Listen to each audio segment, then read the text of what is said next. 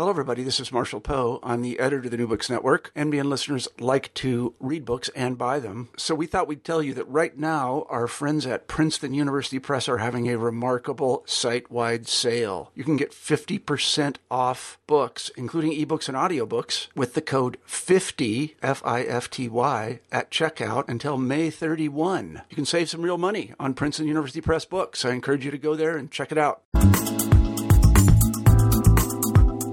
Hello, I'm talking with Ethelia Ruiz Medrano, and she is in her home in Mexico, and I am in Mississippi. So this is kind of an exciting conversation. Um, Ethelia is the author of Mexico's Indigenous Communities, Their Lands and Histories, 1500 to 2010, and it's published by the University Press of Colorado. Hello, Ethelia. We're glad you're here. Oh, well, I'm glad to be here. Thank you so much, Jenny, for this uh, wonderful conversation that I'm having with you. I know. I'm so excited. We haven't talked in a long time, and it's great to, to have you live. Um, will you tell me a little bit about your background? Tell me about your family and how you got involved in, in the study of what you study.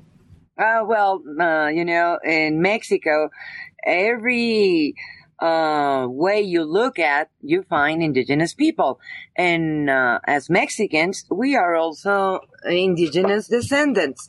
Though there's um, a sort of a, a common place that we are like a mestizo country, but that depends. If you're talking in a cultural way, we are mestizos. But if you're talking in a biological way, I mean, most of the Mexican population, we are Indians uh, our grandfathers, our grandmothers, aunts, everybody is, uh, you know, from one or two or maybe three indigenous communities from all over the country.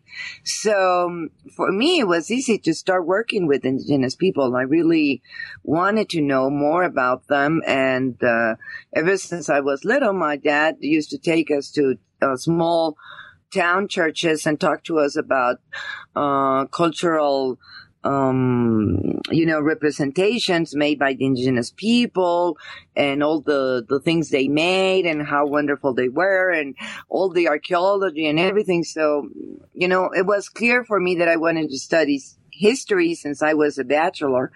And then since 25 years ago when I started my PhD, God, that was a long time ago, I uh, decided to focus on indigenous communities. First, um, because that's the way life was with me, I had the opportunity to do um, a PhD in Spain, basically in the University of Sevilla. So I had the opportunity to work for five years in the National Archive of Indias, which is uh, the most important administrative archive. So for my PhD, I had a very good idea of how this big bureaucratical machine work that is the, the administration of the Spanish kingdom of Castilla all over Latin America. And then um, my professor, he was a specialist in Peru. So I read a lot of things about Peru and I had the opportunity of having a semester, being a student for a semester with John Murra, who was in Sevilla and that really changed my way of seeing things and and everything. I really admire very much his work, and mm, so I started working on on how the colonial system tried to integrate the indigenous people, because usually we have two like two ways of seeing indigenous society either indigenous people after the conquest, you know, they are always rebelling themselves and resisting all the time, which I believe it's quite tiring. yeah. For them. And I don't think it is like that mm-hmm. at all. Uh, or you have this point of view like they were just, you know, like the sad Indians, uh, poor things, uh, like uh, small birds, all broken their wings, and just you know things coming over them without them doing anything to stop them. So I start seeing when I work for my thesis that it was neither one of these things. That the indigenous people, through their authorities and themselves, uh, did a lot of negotiation with the mm, colonial state. They move around. They move pretty well. They learn pretty well how the system worked. They shape the system towards their interests since they were the vassals of the crown. So they took advantage of this. And then I started seeing that it was necessary to go ahead and see how they work in 17th, 18th century. And then, well, you know, like mm, seven years ago, I thought, well, mm, maybe it's time to move forward and see if they kept negotiating with the national state in the 19th and 20th century after the Mexican Revolution. And so I started like um, my own, um, I don't know how you can call it. Like I start reading about this and looking in the archives and trying to manage one line of argumentation, which was how do indigenous people search for the, their history as a political weapon to negotiate with the colonial state and with the national state. And well, seven years ago, I thought, well, I think it's the time to go and look for some indigenous community who really are very much interested in their history and see if they can work with me and I can work with them and, you know, just, uh, exchange knowledges. And well, I was lucky enough. I found Santa Maria Cuquila and the High Mixtec. It took me a long time to find them because no, none of my anthropologist friends wanted to take me to the field. they are, they are very jealous about their. No historians allowed. just keep out. uh, you know, I'm stubborn, so I found. Mm-hmm. I found a friend of ours, an anthropologist, who really wanted to know how to work on an archive that it's a local archive in the High Mixtec. Oh, wow. And she said, okay, let's do some exchange. I really, I'm, I'm very Indian in that. Mm-hmm. I, Good for you. Do, yeah, I, I, like to exchange. To barter, yeah, negotiate. Yeah, yeah. you give me this, I give you that, yeah, okay? There you go. And we move forward. Mm-hmm. So I told her, okay, I'll go with you to this local archive, which you want to know how to work on and uh, you take me to your indigenous community where you work. So we did the, uh, she took me to the High Mixtec, which is around 10 hours drive from Mexico City. I've never been there. Mm-hmm. And there was this wonderful archive. It used to have a lot of documentation of, from the colonial period, but it was, you know, it was destroyed because nobody cared about this documentation anymore. Wow and it was in the city of Tlaxiaco. Mm-hmm. And uh, well, Ronald Spores, who is one of the greatest, uh, you know, archaeologists and ethnohistorians of the High Mixtec, he managed to have a sort of uh, agreement with the University of Vanderbilt where he was uh, working. And so he saved the archive also with Professor John Monaghan. Wow. Yeah, he John Monaghan, who is I think the best ethnologist of the high Mixtec or of or of I th- believe that even of Oaxaca. Wow. And he's a professor at the University of Chicago, Illinois. And both of them saved the archive, but the colonial part was lost. Mm. And, um, but it had a lot of documentation about 19th century, very local, local history of these remote towns that nobody care about that that are deeply, deeply uh, have a deep history and are incredibly rich in traditions and culture and everything. So I started working with her, taught her how to move in the archive. And then she said, okay, it's the time to take you to my, the community where I work, which is, um, it's not Santa Maria Cuquila, it's another community. But the problem is that this community had a lot of land conflicts Oh. and there was some shooting and everything and it was in the news. And well, I said to my friend, she is a French anthropologist, Esther Katz, I told her, well, you know, I'm not really trained in this. So, and you really look like a gringo or an American. so I don't think it's a good idea to go with you, you know. And she said, Oh, nothing will happen. I'll go by myself. And I say, okay, I'll stay in the archive a couple of days and then I'll go back to Mexico. And I was sad because I say, okay, I'm a coward. But, you know, Aurora, my daughter, was only one year old. So I thought, well, I better, you know, live a little bit more. And, um, there I was in the archive when the director of the archive said, you have a lot of codices uh, that is native manuscript painting in your computer. Uh, I wonder if you have some from this region, from the high Mixtec. And I said, sure, this, like, look at this one. Was a century, a 16th century map. And he said, oh, that's from the town of Santa Maria Cuquila. It's a beautiful town. It's Oh very near, it's very near from here. Why don't we go? And they have a, a community museum, which is a very interesting thing that many indigenous communities have in Oaxaca.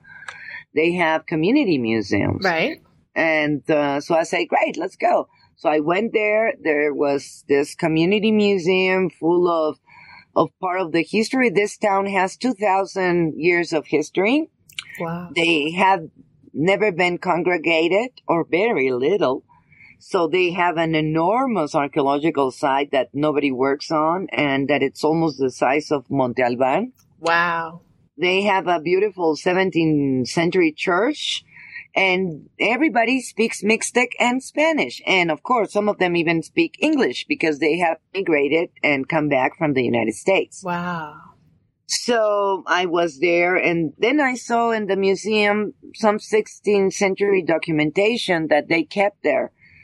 And I was looking at it through the glasses that they have and, um, you know, like a small furniture with where they keep them. hmm And I was looking at this uh, documentation and then the, the, um, the person in charge of the museum because everybody takes you know, they are uh, all authorities and all the committees, committee for the, the, the small health center, the schools, hmm everything. It's uh, it's community thing, policemen, everything, and they do it as a service for the community. Even the high authorities, nobody charges. They serve for a year or even for three years, and they do it on their own. You know, they have to do it because it's for the good of the community. So they are very united and they are very proud of it. So there was this peasant who now is my compadre. And he said, uh, Don, Don Emiliano Melchor, and he said, can you read this? And I said, yeah, sure. Why? He said, oh, we, well, you know, we wanted to know what it says. we think it says something about our lands and we really like to know what it says. And I said, but nobody has read it to you? And he said, no, no, no, nobody. And I say, oh, sure, I can read them for you. And then, you know, in a moment, the museum was locked. I was stuck in it. Was a lot of people, children and and women and men were surrounding me, and I was, you know, with my computer transcribing the document for the next ten hours. wow. Yeah, uh, for them because they really wanted it, and I mean, you you just can't say no. They- Sure. They, they know how to convince you. Right. So they were happy with this. Uh, we took it to the small town of Tlaxiaco where their archive is and where I was working and, uh, we printed out everything because the director of the archive was still waiting for me at, at, uh, 11 o'clock, uh, you know, PM. Wow. And we printed, we printed the document and then I signed it because I said maybe it has, you know, some legal, um, interest for you because it is transcribed by a professional historian. So maybe you can use it for something. hmm And they were very happy and I thought, well, that will be it. But no, the next day they came with the authorities and they say, well, we want you, we want you to come to our town whenever you are around here and yeah, let's be friends. And I said, great. so I started searching for their documentation. It turned out, you know, that they had a lot of colonial documentation in their National Archive, also in the Agrarian Archives Wow. They had uh, picture uh, ma- manuscript paintings from the 16th century in their National Archive. And then they had a very rich history. So I started working with them. And then I start learning Mixtec with them, you know, and, uh, well, now I do some, help them with some, projects they try to do because from the museum, uh, all the relationship with uh, not, it's not only about history, but it's also about getting organized for doing this, you know, doing things that can bring some future for themselves. Small things because I'm just a researcher. I can't do much. But we have started many projects that are in a web page that is called Comunidades Indígenas en Movimiento. We'll put that in the blog too so that anybody that's interested can go visit. Yeah, and we have there, thank you, Jenny, and we have there some productive projects. So I work with them at a level of uh, ethnohistory and also doing field work. And then I started working with other communities, you know, that have a huge amount of um, of history. Most of the region has more than 2,000 years of history recorded in um, stelas and in archaeological sites and in painted manuscripts. Some of them even kept in the communities. And well, the local archives are very rich and hardly known. And so, well, that, that's what I've been doing. So the book, it's more about the general idea and more than 200 cases of indigenous communities in, from central Mexico and Oaxaca doing the um, legal recuperation of their history as a political tool. And the last chapter is an ethnological, an ethnology chapter about this community trying to recuperate his history because with that they can gain hope for the future, you know. That's it. uh, it's it's fascinating. It's a fascinating read. Uh, and and I'm I'm so excited because it, it really shows first of all how we need to collaborate. Think of how how hard those anthropologists work to get in those communities, and you were ad- adopted immediately. well, yeah. The, the thing is that they wanted something from me, and right. I wanted to be, to be in it, you know, to to be friends with them. So it's about sharing and, and collaborating. Exactly. I think that's fascinating. I did have a professor that told us the whole class one time that there are hundreds or maybe thousands of little churches in Mexico with all these documents and all this information and, and they're there and you have to do your homework, but there's amazing things to be found. So. Oh yes, and very, uh, very amazing things. It's just that, uh, what we have to do as researchers and university professors is try to open our heart and our mind exactly. and do more exchange. One of the um, professors that I admire more because they work uh, like this and that I really love his work. It's an example for me. Is Professor Frank Salomon, right. who works in, in, in Peru. And also, uh, Professor Thomas Abercrombie from NYU. He works in Bolivia. But both of them, you know, do a lot of exchange and friendship with indigenous communities and have found amazing things. Especially Professor Frank Salomon. I believe he's one of the most important uh, ethnohistorians uh, in the world. I mean, he, he, worked with the Huarochiri, right? Is that him? Uh, he works. No, yeah, he works in uh, projects in the Andean Andean um in the Peruvian region of Huarochiri. Mm-hmm. He wrote the right. He did the Mar- Huarochiri manuscript, exactly. and then and then he started doing research with uh, ethnographical tools and exchange. And he has a, a, beautiful book about the cord keepers. He found, you oh, know, yeah, that's right. He found this beautiful quipus in a community. And if he had been there like uh, 40 years before, uh, he would have still found people who knew how to read them. Oh. But anyway, there's a lot of ritual and organization and exchange around this court, this uh, quipus, and he did a beautiful book that is has to do with the history of writing, and also with the history of recording, and also uh, work of history and ethnology. And now he's working in a high place, well, 4,000 meters above the sea that is called Rapaz they have a Quipu house and an archaeological site that has to do with the quipus also. Wow. And, uh, he's working with Andine, uh, with, um, uh, Quechua restorers and with the Quechua women of this community. Restoring the quipus also. Oh man. And no, he's. You have to see his uh, page. It's. Uh, I can send it to you so that you can put it in the blog because Okay. it's We'll do that. Great. I'll, I'll send it. Uh, you know, to your email right away. Perfect. And um, he's a professor at the University of Wisconsin. And last year he was also. I invited him to come here and took him to Cuquila. Oh. And he just loved the town because he said that he was very much interested that all the uh, political assemblies were made in in in Mixtec, hmm and, and that this uh, kind of uh, uh, of assemblies in in traditional languages, indigenous languages, were well a lot lost in Peru. hmm So he really liked uh, Cuquila, and he gave me very very good tips about how to work there. oh, wonderful. Well, the Water TD is all about water rights too, and water rights do come up in in some of the manuscripts that you were looking at. Mm-hmm. Talk about well, let's let's go through. Let's talk a little bit more about your book. Um, you do start with pre-Hispanic constructions of of legal issues and, and courts and how how things were negotiated. And so you want to you want to start at the beginning and kind of work through the whole idea of uh, advocating for your position and, and how that worked in, in Mesoamerica?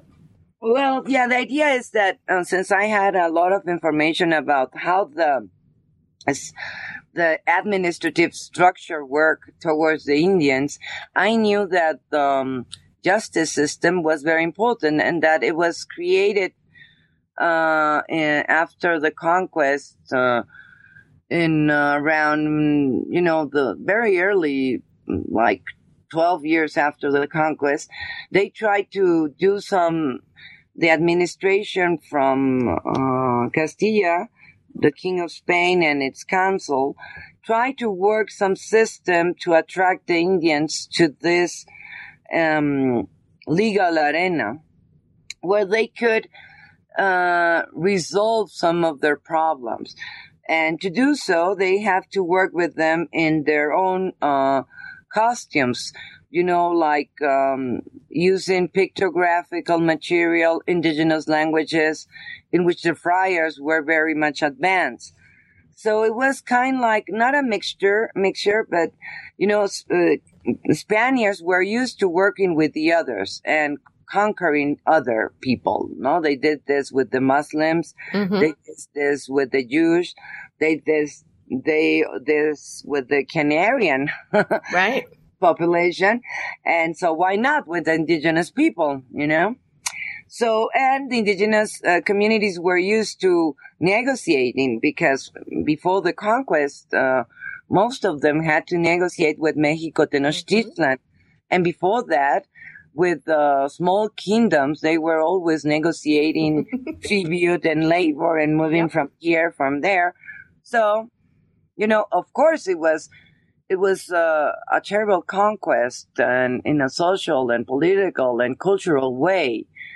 But the indigenous people had uh, enough strength to try to move forward and negotiate with these people. And so they did. So I start with this history about justice, you know, how the indigenous people had, we know that they have, um, what we can call uh, justice systems that were that they were not unified. You know, you have them from different regions, and it worked differently, but it was very hierarchical because indigenous communities had a lot of interest in hierarchy, and uh, it's not uh, that everybody is the same. Right. That is very important. The one who has the worth, the one who has the power, the one who has the knowledge. So they're very used to that. And of course, Europeans were also used mm-hmm. to this kind of very uh, hierarchical social and political structure. So in that, as James Lockhart says, you know, there were some coincidences. Right. So I start, you know, working about this and then moving forward. And then because a complex con- context that I work in the book, I looked at, well, for the Spanish administration at the end of the 16th century, it was enough of experimentation. Mm-hmm. And, uh, that the indigenous people really had to go into the normal uh, justice system, you know, Occidental way of thinking and things like that. And they wanted to control the friars who were, you know, some of them very much near the political interest of the indigenous, uh, let's say kings or mm-hmm. I don't know how could we say rulers. Yeah. And uh, also from the encomenderos or the the Spaniard conquerors, the first and the second generation. And so there was no space for the indigenous people to negotiate anymore. So it seems. So I started looking how the system kept working on the 17th and 18th century and found out that the indigenous people open again the discussion about their uh, history because for them it was very important to prove that they were original people, but not only original people, but they, they had a rich history of uh, land. Right. And that though in the 16th century we have a lot of subjects that the indigenous people uh, negotiate about, after the 17th century, the, the most important issue was the land. The land because the land is where the ancestors are, where the sacred caves are, where the idol idols are, where the shrines are, where they eat, where the mm, you know it's everything. It's them, and it's also the gods. Only the gods give the land. So it was a very important issue for them, and of course, Spaniards, local Spaniards, were taking the land out of them. Mm-hmm. And so they started negotiation with uh, saying, "Here is our history." They start showing um, lots of uh, pictorial manuscripts uh, and uh, also r- giving uh, written records in many language, indigenous languages about their history, how they came. Uh, 1000 years before, let's say. Of course, the idea of time is different. Mm-hmm. So I start working on this also. It's the only, like, not much, but a little, you know, not theoretical because I use a lot of uh, what the sense of history is not is in non-Occidental cultures. Right. And it seems that if for Occidental people, history has to do with reading only. Mm-hmm. But for non-Occidentals, and especially for non-Occidentals in in America's continent, it had to do with the five uh, senses, with looking, smelling, um, also hearing. So it had to do with dancing, music, praying, uh, incensaries, uh, uh, seeing, uh, pictorial manuscripts. All of, of all of the five senses are integrated. Feasts, festivals mm-hmm. where they eat. Yes. They consume, right? Yes, that's, that's right. And so, and, and of course, uh, history for them is not if, like I ask you, Professor Ginny Gillespie, please talk to me about your grandma and your grandpa. Right. And you can do it, you know, right away and not ask me, well, you can ask me, well, uh, okay, I'll do it. Uh, but for indigenous people, it's, it's, it's not like that. You can't just sit down and say, okay, tell me about your ancestors because they will stand up and say, you know, I, I got a lot of things to do. See you later. yeah. So, no, for them, you know, history, their history, their local history has to do with, um, problems they have in the present, mm-hmm. pressures, which are a lot, mm-hmm. they have in the present. And so they take knowledge from the past. They can mold it. They can change it. It has not an unified narrative. It has many narratives. It depends upon the, the, the problem of the present that takes them by the hand to go to the, that takes them to the past. Right. And when they do that, is because they need that this past can, uh, solve or at least put on the negotiation table their problems in the present mm-hmm. and um, and pushes them or takes them uh, t- towards the future. So we're talking about applied history as, as opposed to abstract in a book history. And that's right. You said it beautifully. Yeah, Thank that's right. yeah, yeah, they're very practical. You know, they're peasant societies. So they're very practical in that. They can change it, they can mold it, Mhm. they can uh, put it in uh, if uh, in one language into language. They can go to one office to another office to talk to one authority to another authority. Uh, take all documentation and and uh, refunctional um, you know, make it new again and with different subjects. They adapt it to the need. That's right. Yeah. Totally. One of the critiques that they always say about ancient cultures is that they, they can't, I mean, the whole idea of linear society versus circular society that, that they couldn't see history in the present. And it's, it's silly. That, that's a silly way to look at it. That's a really badly thought out plan. Yeah. Uh, well, yeah. So that is, you know, what I, They're adapting. what- yeah. yeah. And that is the history uh, about how uh, more than almost 200 towns do this through Mhm. the 16th, 17th, 18th, 19th, 20th century Mhm. and, uh, and right now. and, and I like to talk, uh, about local history instead of memory. Right. Because for me memory is like what you eat uh, the day before right. and history has to do with more deep sense Right.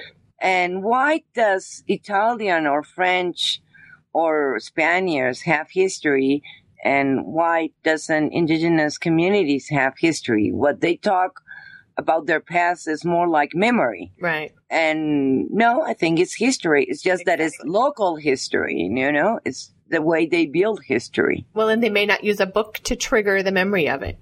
And that's right. That's right. They use other they- things. Yeah, like quipus in, in Mhm. Peru or manuscript paintings in, in Mexico. Or a song. Or a Or a mountain. That's right. Yeah.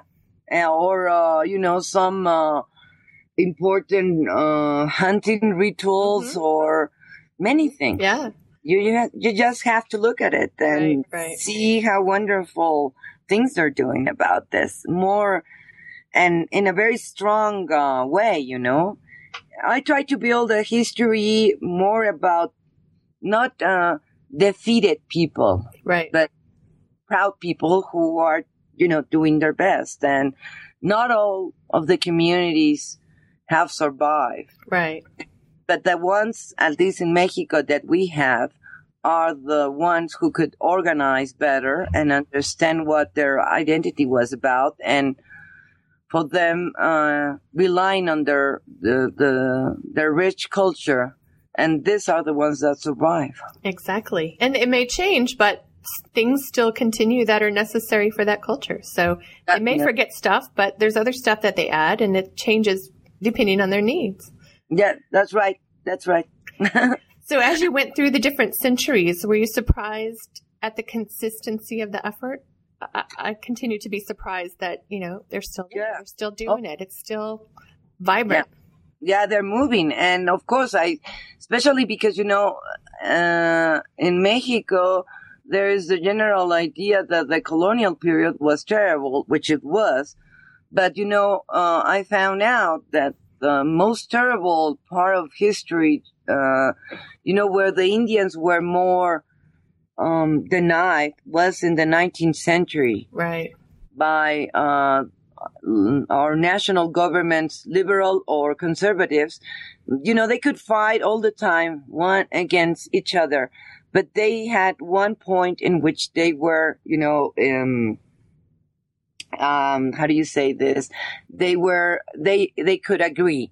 And that was that the Indians were the backwardness, that, you know, they were, uh, something that had to be, mm, you know, just eliminated. Mhm. Well, and you, you see that in the United States. You see that in Argentina. That's a tip that's happened in many 19th century places. yes, and Chile also. Mhm, right? Yes, that's that's right. So it also happened in Mexico, hmm and also I was surprised that even though they have this, you know, moments, very crucial moments, all through the five centuries, they kept moving on and learning how to do this, and by And to adapt to the new whatever new twist the government shows. Yeah, and adapting themselves and everything. And so that is uh, really uh, an impressive cultural, political achievement of uh, of humanity. sure. No, it's And- fascinating. yes, and well, for me, and uh, one thing that I was surprised, you know, and that has to do with the United States, is that before I started uh, reading uh, and going to the 19th century archives that I chosen for looking at these problems of uh, indigenous recuperation of history and negotiating with it in political ways towards the national state, I thought, oh my God, I'm going to find a thousand books about indigenous history, 19th and 20th century, especially in Mexico or in Spanish. Right? And well, I found almost none. Wow. The best books about about indigenous history of Mexico, at least, were written in English by American specialists. Wow. So Prescott and those guys? No, no, No? no, no, no, no, no. Uh, Pre- well, Prescott, you know, he, He, was copied more. everybody's stuff. Mm, no, I don't, I don't know. That's a gossip, Jenny. I'm sorry. No, I don't know. No, no. Uh, contemporary. ah, Yes. Yeah. I see, I see. Like, so the first historian who wrote about the, the indigenous participation in the great independent movement, who focused on indigenous people, was written in 2001, published by uh, Stanford University Press by Professor Eric Van Young. wow. That is the first book, and and the last one. Wow, that's crazy. It is. And of course, this book is, was translated to Spanish because nobody uh, worked on this. Wow. And we are still waiting for the great book that can talk to us about the indigenous participation in the revolutionary movement. well, it's even with Juarez in the middle of everything. Yeah, even yeah, because what is you know they ne- they always say in the biographies he was born in Guelatao, which is in the high mountains of the Zapotec region, and then that's it, and goodbye. No Yeah. more indigenous identity in him. You know, he's more like Abraham Lincoln, or Right. uh, you know. You know, we have a statue of him in, in New Orleans. Oh, really? Uh-huh. There's a statue of Benito because he went, he came to New Orleans to, when he escaped. Of course. Oh, yeah. He had a lot of admiration to the United States because, of course, they were going through this kind of, you know, Mhm. independent process too and trying to consolidate, consolidate uh, a national state. So for him, it was very important. This as an example, you but know. that surprises me that in the 19th century, such little attention is paid to that when it was such a rallying cry.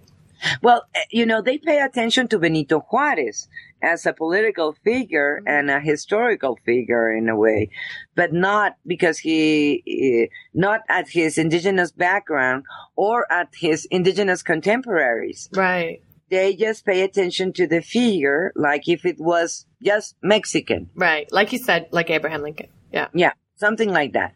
A liberal political Wow. man, very intelligent, and well, you know they say, and I believe that he was our best president. hmm Uh, funny that he was indigenous, huh? Not so funny. Not a surprise, right? Yeah. Well, let's so, go back to your book because that. Uh, go ahead, keep going. no, just just uh, you know, I just wanted to say that that uh, it's very very little the interest we have in the Mexican Academy towards indigenous people, and it's getting more uh, narrow every day, and it's, di- difficult to understand why this is. Well, let's talk about Santa Maria Cuquila a little bit more. I want to talk about the idea that they are, of course, citizens of the 21st century, but Mhm.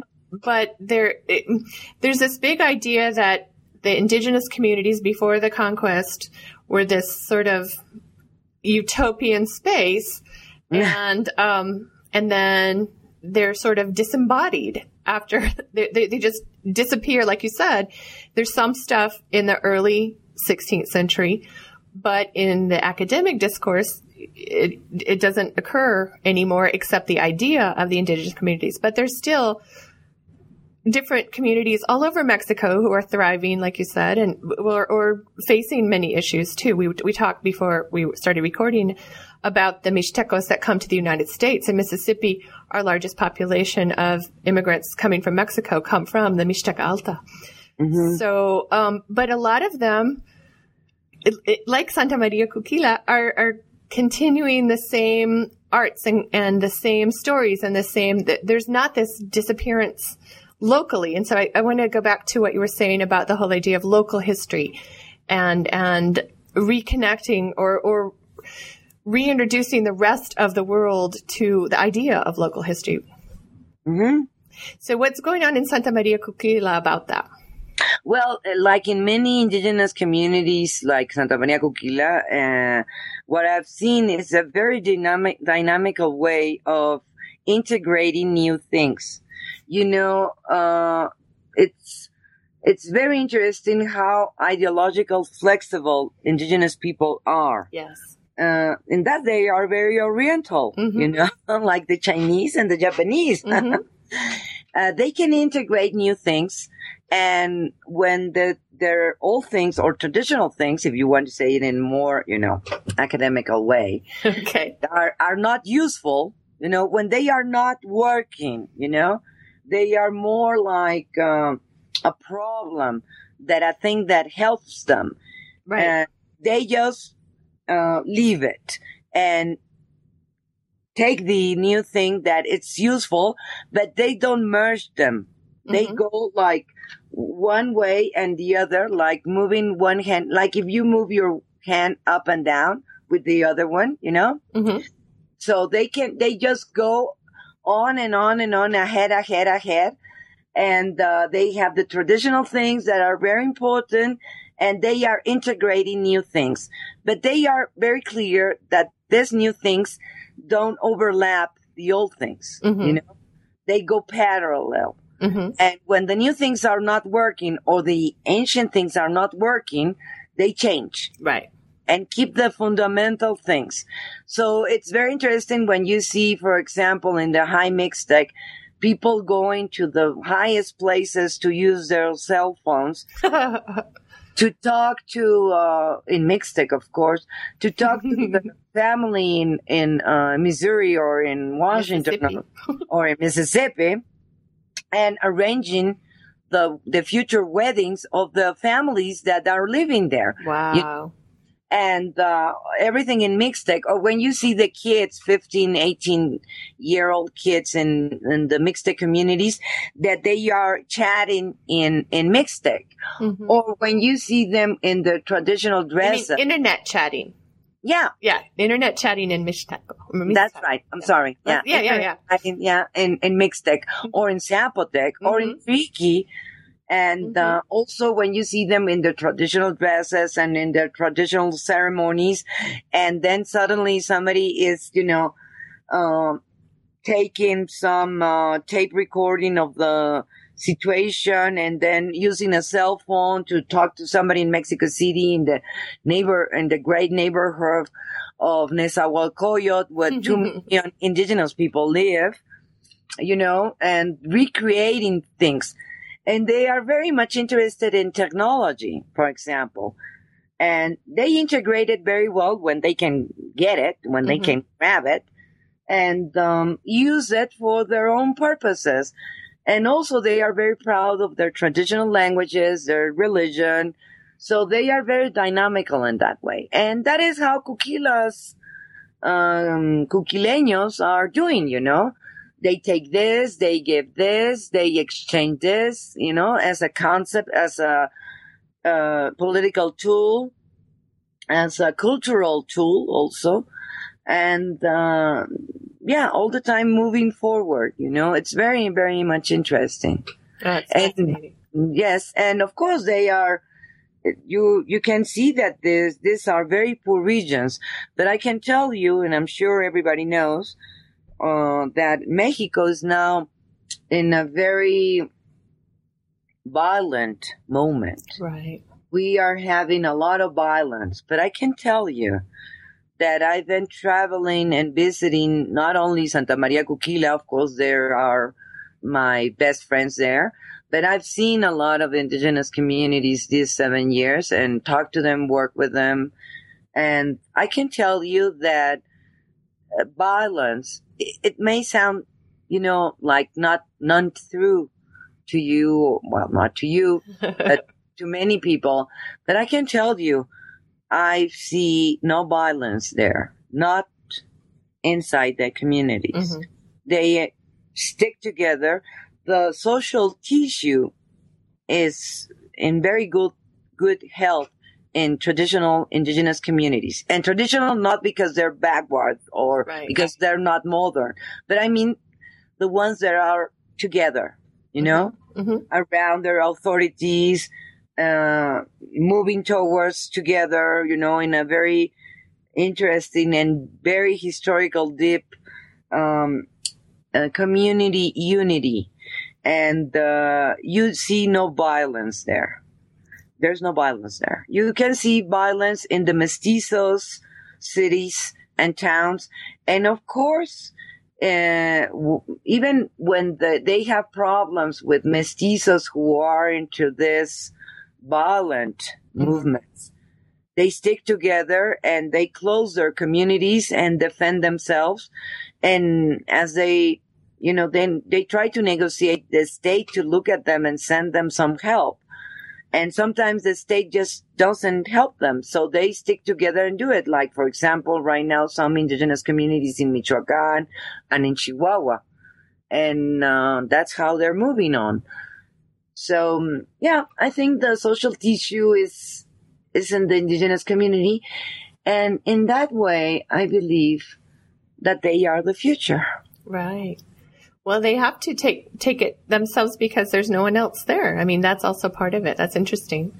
Yeah. One of my friends was in a small town in Hidalgo, and they got um, electricity there, but there wasn't anybody to put up the poles. So they organized a work group, and they carried these poles, huge, humongous poles that were in a stack, up the mountain so that they could string the electricity, so they could have it to their to their. They just did it themselves. They said, "Okay, we'll take care of it." Yeah, that's right. Yeah, in, in the high mix, they do the same. You know, they build, and and it's beautiful because when you see them doing this work that that is called generally tequio, Mhm. the community work, I've seen them doing this work very late, very tired.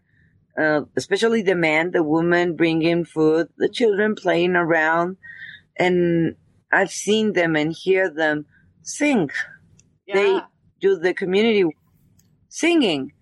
And it reminds me of what the uh, Indigenous Chronicles and also um, the Spanish Chronicles say about the way that the that the traditional work was made in the ancient pre-Hispanic Mexico. Mhm. That they sang, that they uh, dance, that they eat, and everything. And I've seen that, you know, like a month ago in Cuquila, doing community work while, while singing, telling jokes, laughing, and then everybody stopping for lunch with huge, very beautiful and good tortillas and Mm. eating and laughing and children running around and everybody, you know, Yeah.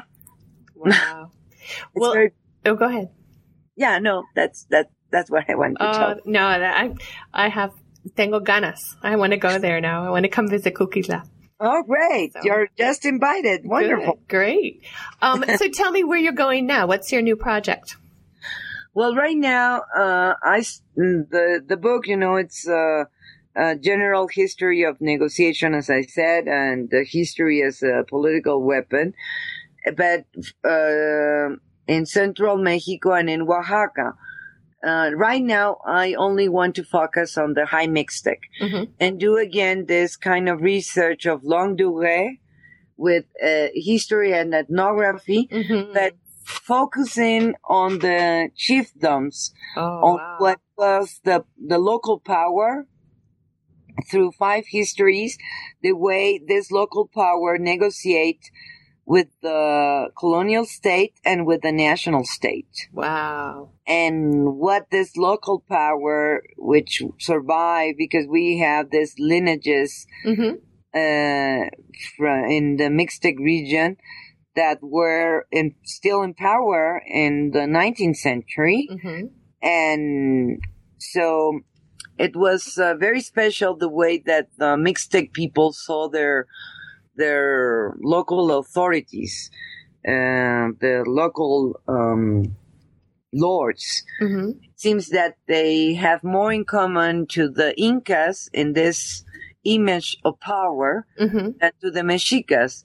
I think there's some divinity in them for Mhm. their commoners. hmm And so that is very interesting to see how this operates in the since from after the conquest uh, until until now when you don't have in power this royal families hmm but still the authority you know they have the word they have the the moral and ethical authority to negotiate and what they think about being in charge of the community. And i've been working since uh, eight months ago with my uh, Mixtec, high mixtec uh, prof- teacher uh, which is a student uh, from Santa Maria Cuquila who is doing her uh, linguistic studies here in Mexico City. Oh, wow. And uh, I'm only doing these uh, interviews with the ancient authorities in Mixtec. wow. So I have this beautiful discourses about being in, in charge of the community.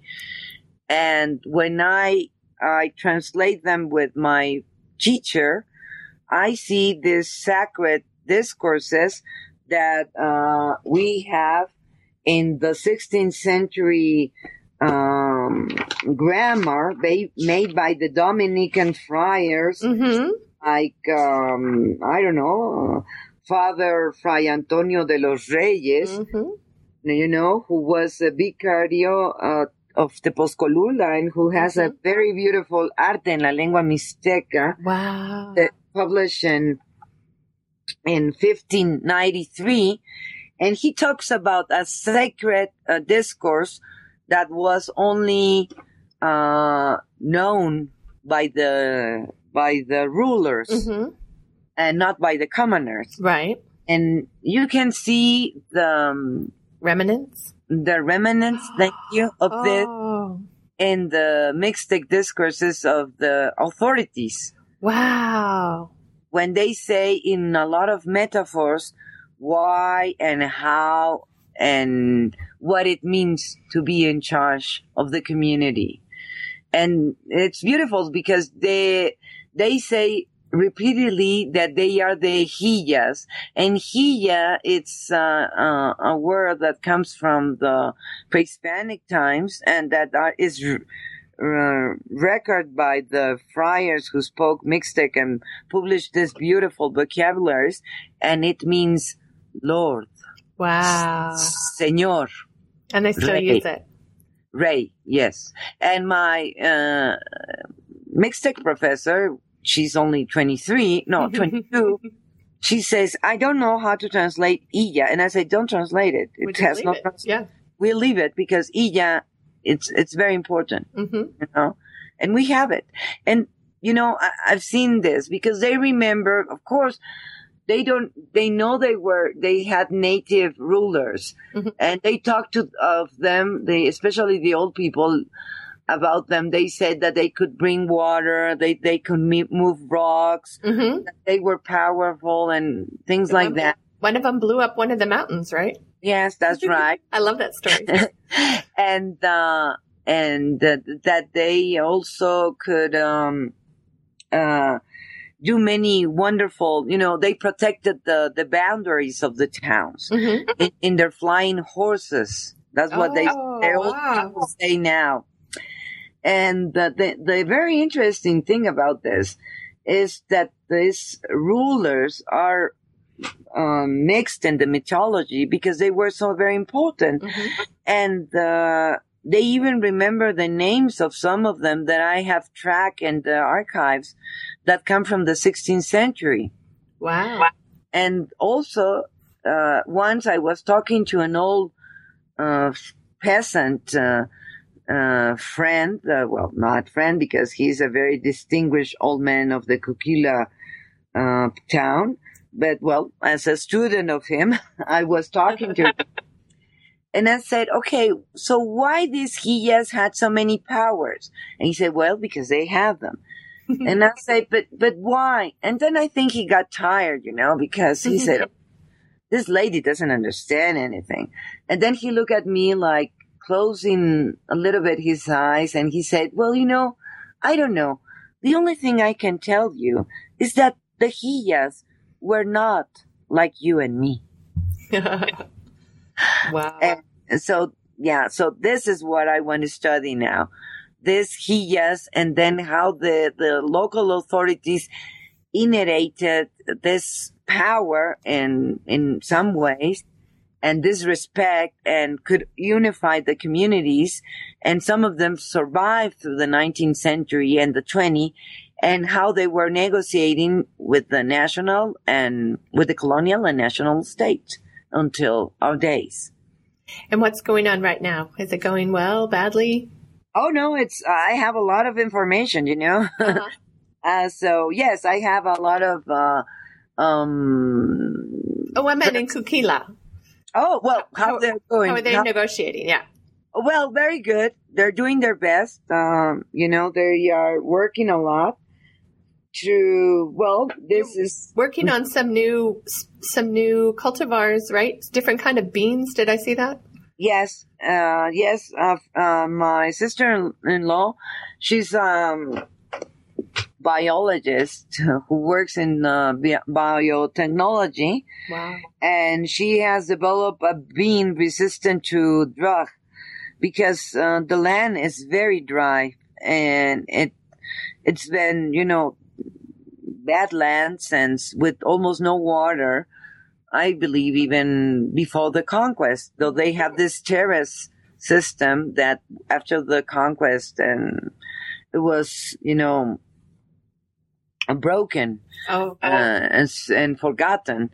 Uh, but uh, I think these beans can help them, and we are trying to get some funding to, you know, work with this because my sister-in-law has given them some seeds and, uh, in uh, an atelier uh, workshop about how to flow this bean. Mm-hmm. Uh, but she gave some samples, but we, for, I don't know, like two hectares. How do you say that? Hectares? yes. But we need more. Mm-hmm. And so we're trying to get some, you know, some institution to be interested in, in developing this uh, with the help of my sister-in-law, mm-hmm. uh, Professor Beatriz, uh, de Ruiz. And also, uh, I convinced the National Institute of Anthropology, where I work, where I am a researcher, to help with um, building, rebuilding the community museum oh, with ecological and local uh, materials, oh, and also an artesania store uh, for the artisanian uh, things they sell, and also a restaurant and um, experimental um, field for their medicine plants. Wow and uh, I have the all the project made by the archi- young architect uh, Daniel Filoy, who works at the architect uh, faculty of the National University of Mexico, the UNAM, and we have everything ready. And I,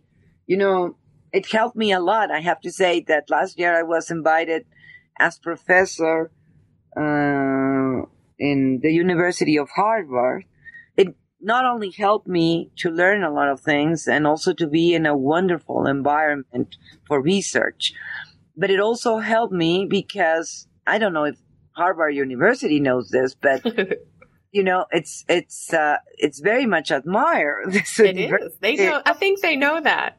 right? do, huh? And in Mexico also. So my authorities were very impressed when they give David Rockefeller scholarship and also this uh, invitation to give a seminar at the history department, which I'm very grateful for uh, at Harvard. And when they knew this and I came back, I have to take the chance of this. And I show them the project and they say, okay, we're in. We'll, and so I'm very grateful. Good job. That's that yeah. is great. So right now I'm negotiating that. oh, well, we'll keep our fingers crossed. Okay, thank you, Jenny. Yeah. We've been talking with Ethelia Ruiz Medrano, the author of Mexico's Indigenous Communities, Their Lands and Histories from 1500 to 2010. Check out this book. It's fabulous. It's very exciting and it's it's written as she talks. It's it's fabulous. Enjoy.